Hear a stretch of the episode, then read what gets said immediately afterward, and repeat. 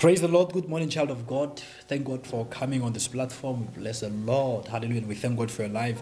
This is Mothushi Chuene. Let's hear the word of God in the book of Romans, chapter number 8, uh, verse number 35. Romans, chapter number 8, verse 35 in the Amplified Classic it says, Who shall separate us from Christ's love? It's asking a question.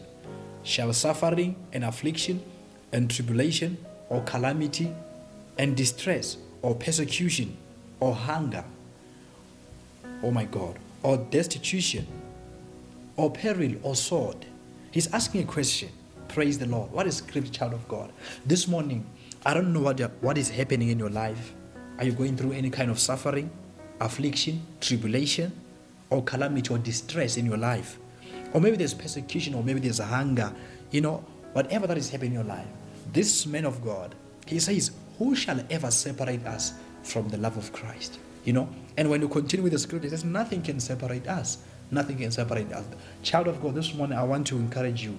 Do not allow situations, sufferings, hunger, you know, persecutions, the perils, the, the sword to, you know, to separate you from the love of Christ when you're going through situation is the more you must go deeper in love with Christ than withdrawing yourself and distancing yourself. So Paul here says, What shall ever separate us? So he says all these things, the afflictions, you know, speak about hunger. So many people now we're in a time whereby we're going through difficult times. People are, have lost jobs and all that, you know, and some people are questioning their faith. The Bible tells us that you should not allow anything to separate your love from Christ. Don't allow any situation, whatever you're going through, even if it's hunger, even if it's, you know, lack of money, whatever that you're going through, you know, you know, persecutions and all that.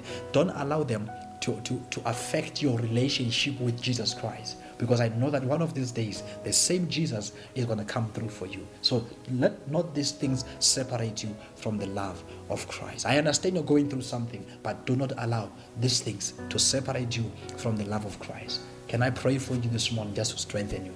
Let's pray together. Father, we thank you in the name of Jesus for everyone watching right now, going through different kinds of sufferings and situations, oh God.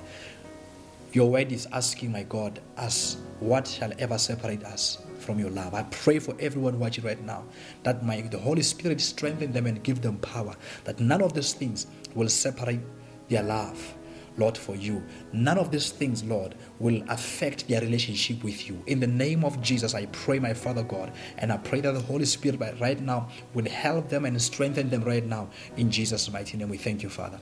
Amen. Thank you for watching. Nothing must separate you from the love of Christ. God bless you. Go and have a wonderful day. Amen.